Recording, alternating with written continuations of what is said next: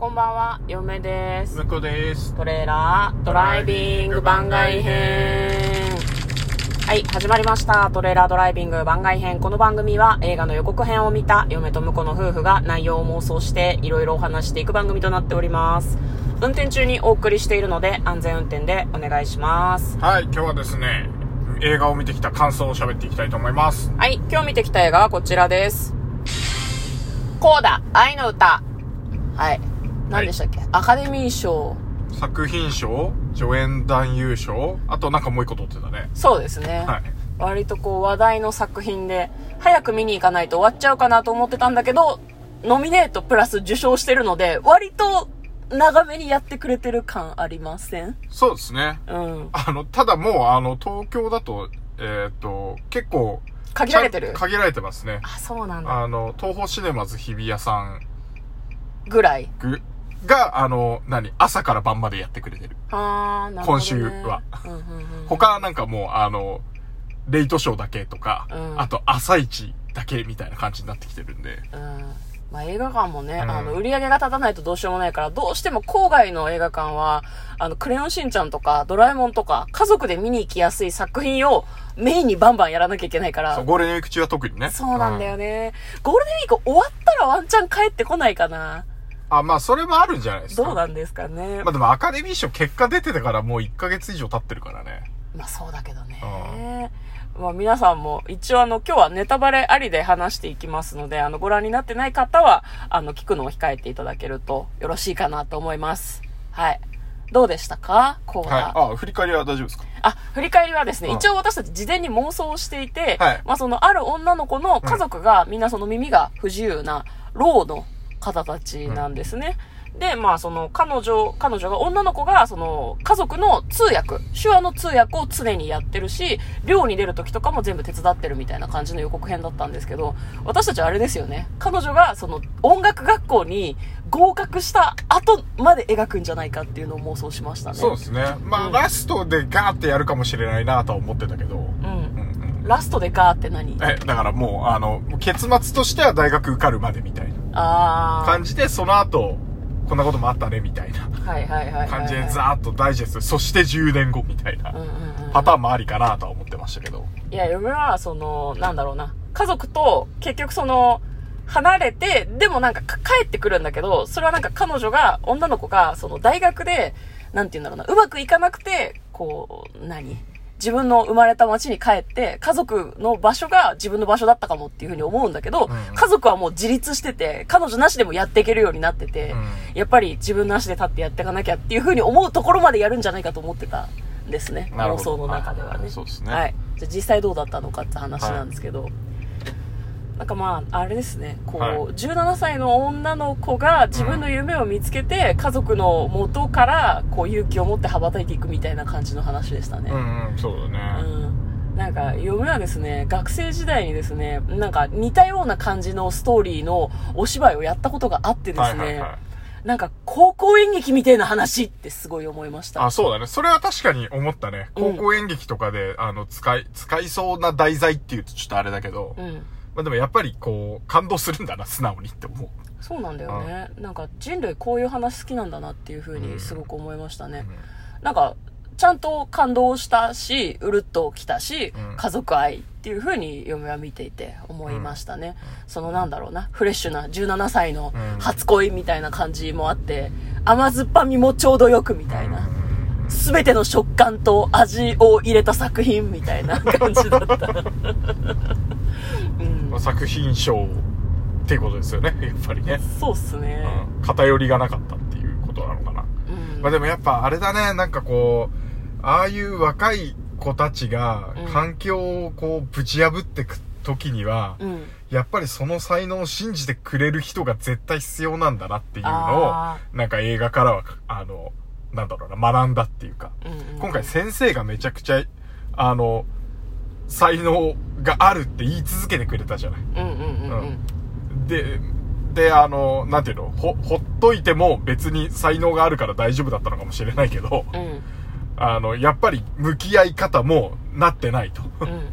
もっと真剣に向き合えと自分の才能っていうのを導いてくれてたから、うんやっぱりそういう人は絶対必要なんだなっていうのを感じたね。そうだねでそれがこう家族以外にそういう人がいるっていうのが必要だったのかもしれないわね。なんかすごいうん。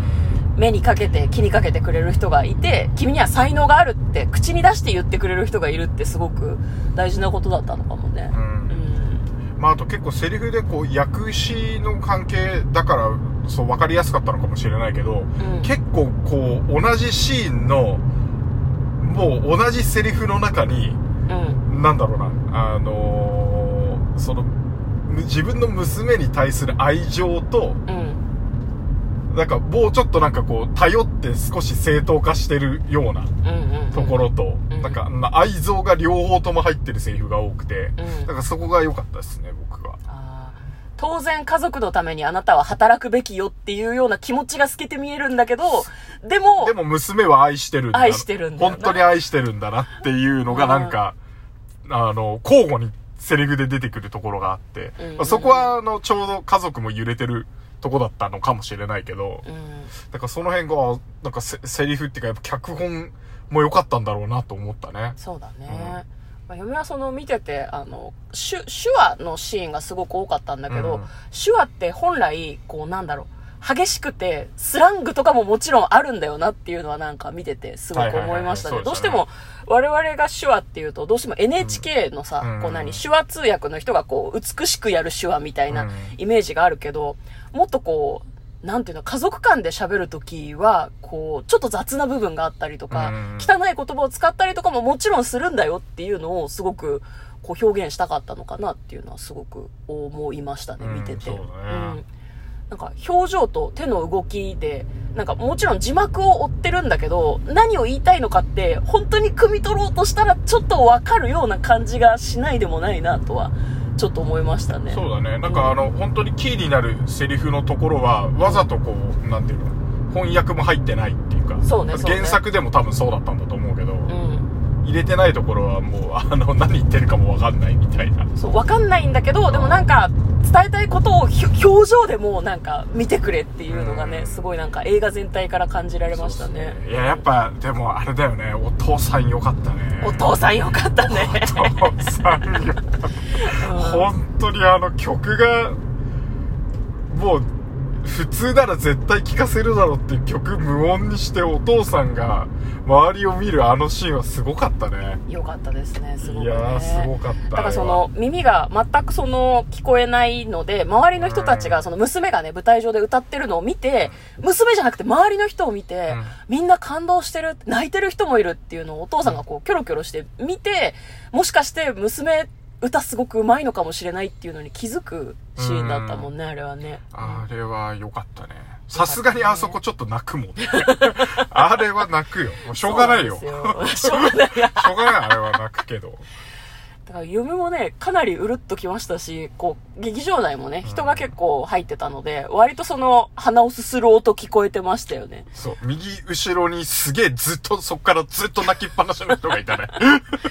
ずっと鼻すすってる人とかいたね。そう、だから分かりやすく、めちゃめちゃいい話だったんだよね、すごくね。いやー、よかったですね。太嫁はね、やっぱり、うん。んなんだよ、ごめん、ちょっと、あの、話自体はすごい好きだし、うん。私もうるっときたし、非常にいい映画だったなと思うんだけど、なんか、ヤングケアラーって割と社会問題になってると思うのね。うん。わ若い子で、で、体が眼見な子が家族の面倒を見なきゃいけない、世話をしなきゃいけない、えー進学するのを諦めて、家族のために生きなきゃいけないみたいなのって、今ちょっと問題になっていると思うんだけど、どんなに家族を優しく描いても、なんか最終的にね、女の子はね、大学に進学するんだけど、うん。帰ってこねえぞこれって嫁はすごい思ってしまいましたね、すごくね。まあそうかもしれないね。うん。なんかあの、恋人になった男の子が、どうせチェロの伴奏者と駆け落ちするんだろうって言ってたけど、いや、ワンチャンあるでっていう風に嫁はすごい見てて、思ってしまいましたね。心が汚れきっている。いや、だって、午前3時に起きて、寮を手伝って、うん。そのままの格好で学校に行って、自分の身なりに関わったりとか、自分の趣味といえば船の上で歌を歌うだけなんですよ。うん。それは美しいことなのかもしれないけど、えこれ社会問題やんって、嫁はちょっと思いましたね。うん。うん。まあそうね。うん。あの、作品自体に何の文句もないし、私は感動したし、泣いたから文句を言っちゃいけないと思うんだけど、なんか、美しくコーティングしてるけど大丈夫かこれとはちょっと思ってしまいましたね。うんまあそうね、うん。まあ、確かにね、うまあ、でも僕はあれでいいと思いますけどねん。うん。所詮はエンターテインメントですから。所詮はって言い方がちょっといいかわかんないけど、やっぱりそこは、あの、社会問題があるとはいえ、ん人をこう、なんて言うんだろう、楽しませて、うん。